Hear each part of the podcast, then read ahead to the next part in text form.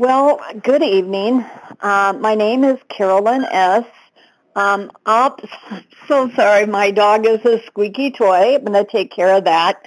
Um, and I am one of you. Um, I think um, just a little bit about my history, and that is uh, I was the oldest child, only daughter. Um, I had two brothers, and my first brother was born um, very early and very little. He weighed, oh, about three and a half pounds, and he would have been 74, actually, um, if he was still alive. So that was a long time ago, and I think it was pretty hard to keep um, preemies alive. They didn't have the technology. So my brother re- uh, acquired a lot of care. And the reason that I think that is important for my story is that um, after being doted on, you know, being the first, being this little girl that was dressed up, my mother always dressed me in dresses. And, um, you know, I was just kind of this little doll. And um, then I had a little brother who I dearly loved, but he required a whole lot of care. So I think that I started at a very early age trying to soothe myself. And um, there's a story about uh, my dad saying, okay, you know, you're, I was probably two and a half or something like that. Uh, um, and he said, um, you know, it's really time for you to stop, you know, having a bottle. So he struck a deal. All right, so Carolyn, if you don't have a bottle, then I will buy you a red wagon. So my dad bought me a red wagon, and the next morning, um, he went into the kitchen. I had made my own bottle, brought my pillows and blanket in, and I made a cozy bed in my little red wagon. Um, you know, that was just sort of the way it was. And my dad didn't take the red wagon away. Um, I was always um, you know, interested in cookies and sweets as a child. And I also started to interpret love as food. Uh, we uh, moved away from where my grandmas were. And so when we would travel back to see them, my dad's mom would always have uh, my dad's favorite treat, and I don't know if it's okay if I say the food, but it was um, a cherry pie sitting on the table waiting for him. And so, you know, how do we interpret this? Wow, my grandma, you know, uh, loved my dad so much. She made this special treat for him. It was always there. It was ready when we came. And then my other grandma, who was not, um, uh, she did not have hardly any money, but I would go there. There was always, here, honey, have this, you know, have some money, and you can go to the store and buy yourself a treat. Um, our family gatherings were centered around food. Um, all the aunts were in the kitchen you know, doing the cooking and making all this beautiful food for everybody. And I like to be with them because I got to taste the food, you know, or then help clean up and then I snuck food. And so I think I was born um, a compulsive eater or something inside of me. I like to say that my enough switch is broken. And sweets always called my name, probably fat too. Um, you know, you couldn't do anything uh, better for me than put the fat and the sweet together. Um, so in seventh grade, um, I was about 25 pounds overweight. And my mother and dad were concerned, so my mom took me to the doctor and they put me on diet pills. And at that time, they were simply, it was just meth. That's all it was. It was speed. And so I lost the weight, but throughout my teen years, there was always um, a teen magazine or somebody was talking about a diet. And so it was this food obsession, but also an obsession to not be overweight, to look good, be thin. And so I uh, it wasn't long before I discovered that smoking helped that. So if I was smoking, it's it's a little hard to eat when you're smoking. Not impossible, but you can have one a cigarette in the ashtray. You can be eating, but basically it's not the greatest time. So smoking helped me not eat. Then because I don't believe I ever learned how to deal with my feelings, and I, I'm not sure, gosh, if somebody has when they're young, God bless them, but I don't believe that I did. Um, and the times were pretty stressful in my house.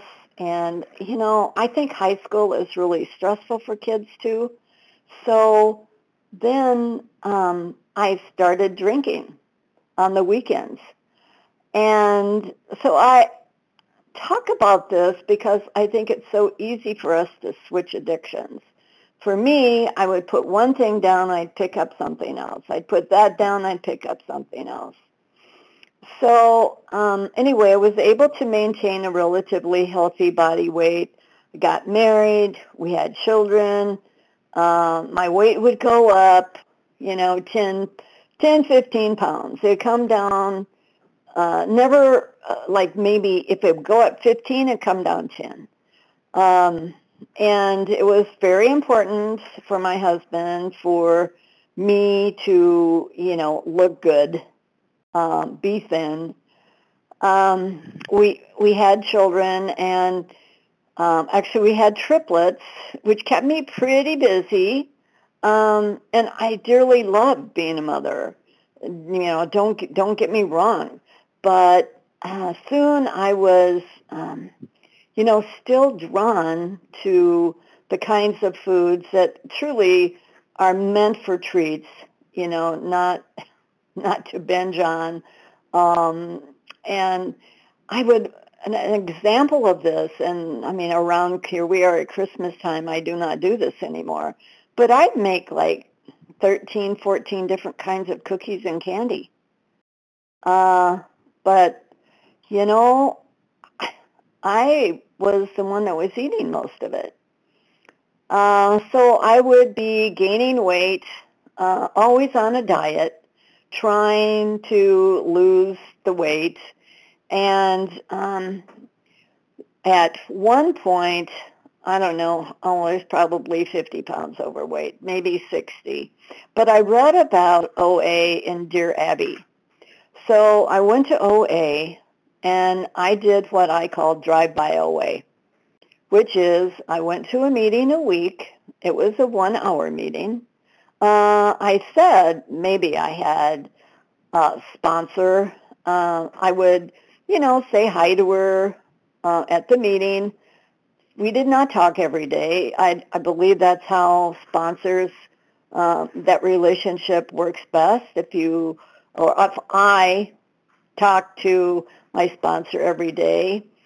Um, but I used OA as just another diet club. I never really went beyond. I uh, step five. I did do a fourth step uh, at this. Um, it was a Catholic re, um, center that I went to that helped you do a fourth step, and then I did a fifth step with um, a Catholic priest. Um, and you know, I drifted in and out. Um, you know, I was dieting, and I'm I'm saying dieting. Um, it was not a healthy food plan. It was what was called gray sheet. Um, I tried not to have sugar, but I thought white sugar was the only thing that was sugar. Uh, honey wasn't sugar, right? Or turbinado sugar, or um, health food sweeteners. Um, so I would, you know, use those things instead. And after about seven years, I left OA because I thought, hey, I'm looking okay. Um, you know, life is good. And then I did what I call my 13-year slide into hell and uh, ended up being you know, well over 100 pounds overweight. I had I had life-threatening sleep apnea, high blood pressure, uh, severe acid reflux. My hips were hurting, my knees were hurting, and I was incredibly sad. Um, I remember we we bought a hobby farm, and I had these beautiful daughters, and I always wanted to have all these animals. We had all the animals that I'd ever want to have, and I was sitting outside the barn just bawling because I was so sad. And I had everything that I ever wanted, but I was so sad. Um, and so, you know, kind of learning things, things and other people doesn't, I mean, it just doesn't make Carolyn happy. Carolyn, uh, not that we don't get joy from our family or, uh, you know, I've got two dogs. I love my dogs. But if I'm not spiritually fit, it doesn't matter what I have in my life because it'll never be enough because there isn't enough. So I went back to OA in 2000 and I struggled so. I just struggled. I was trying so hard. A few things happened uh, during that time. Um, one thing is uh, I had a sponsor. This time I was really trying to work with the sponsor, but I kept what I would call slipping. I would eat what I wasn't supposed to eat. I'd eat more than I was supposed to eat. And my sponsor kept saying, oh, it's okay. You did the best you could. You did the best you could. Well, that is really not what I need to hear because I did not do the best that I was po- I'm capable of. But I didn't know how to do it better. I needed a plan. I needed an action plan. So the next time something happens, and for me, it's never really what I ate, uh, what I would be eating that would drive me to more food. It was something that was going on in my life. And it could be a happy thing. Stress is not always sad. I mean, it could be a happy thing. I didn't know how to deal with life without food. And sadness or um, you know unhappiness, not knowing how to have a relationship. So uh, a few things happened. One was um, I was trying to eat healthy, and I was munching on a one, bound, one pound bag of baby carrots, uh, and my jaw locked up. And I went to my dentist. He sent me to a TMJ doctor, and she sent me to a TMJ physical therapist who sat across the room and said to me, this is not just physical. It's emotional and it is spiritual. Now, I had been in OA for, you know, eh, not counting the time I left, but for nine years. And that didn't click. That's what our disease is. It isn't just physical. So then I'm, um, I went to Dallas with my other daughter, and she had a three-month-old. My other daughter had a four-month-old. Um, and so I'm holding these two babies. I was babysitting. My daughters went out, and I'm bawling because I knew I wouldn't live to see them grow up as I knew my health was not good. And I was terribly sad. I kept trying to lose weight. I You got to remember this word here. I kept trying my way, and it wasn't working. Um, I went to, we have a treatment center in Minnesota that had a very famous um, speaker that came. He's, he was from Minnesota. Um, and it was so powerful because it was about forgiveness. We have a disease. It's not a lack of willpower. Now, a disease like cancer or um, epilepsy or so many, uh, some kind of a blood disease, heart disease. This is a disease we have. It's not lack of willpower.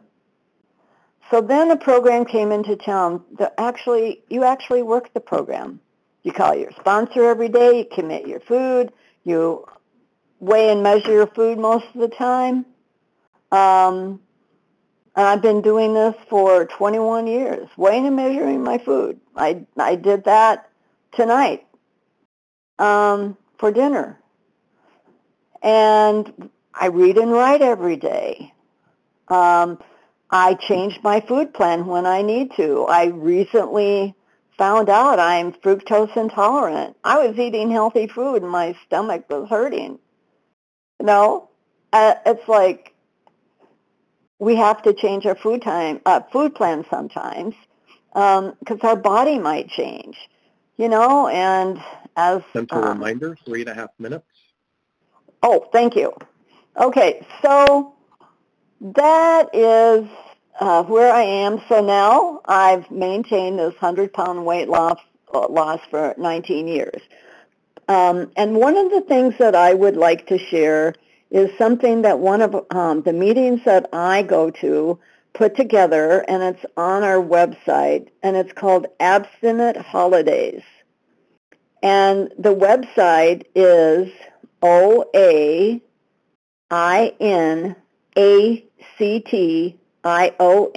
dot org. And under the, uh, what is OA in action, there is a resource called Abstinent Holidays. Now, I will guarantee you that I could not be here today talking to you and being abstinent since June 25th, 2001 without having some resources. My higher power, of course, prayer and meditation. But I also need real life resources. What in the world do we do on the holidays? You know, it's really hard to uh, go to a holiday event and there's all this food around and drink. Because I also drink, don't drink alcohol because it acts like sugar if it doesn't have it in it and they're there. So how do I get by these 21 Christmases without, uh, for me, I celebrate Christmas, without using these foods? Well, for example, uh, I always make sure I bring something or I find out what's going to be there, but that is healthy for me and that I, I can share with others. I also um, I think that it's, it's very, very important to also realize that these events, at least it was for me, it, they're not just about food. They're about people and joy. So I don't hang out in the kitchen as much. I might clean up, but it's like I don't hang around the sweet treats or the bar. I don't do that.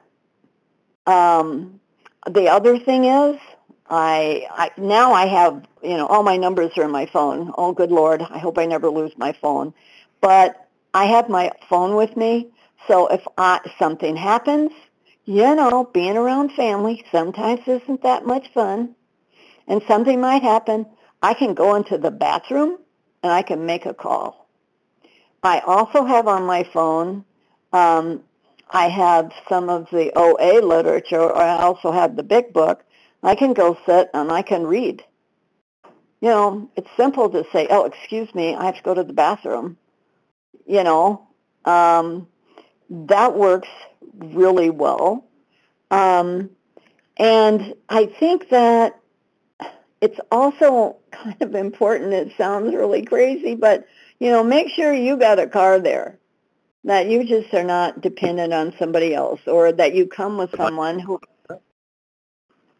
Did you say stop? We're at 20 minutes. All right, we're at 20 minutes. All right, well, thank you. I hope that any of you that are interested um, check out this document because many people put it together and it's a rough time, but the only way we can do this is by doing it together. Thank you.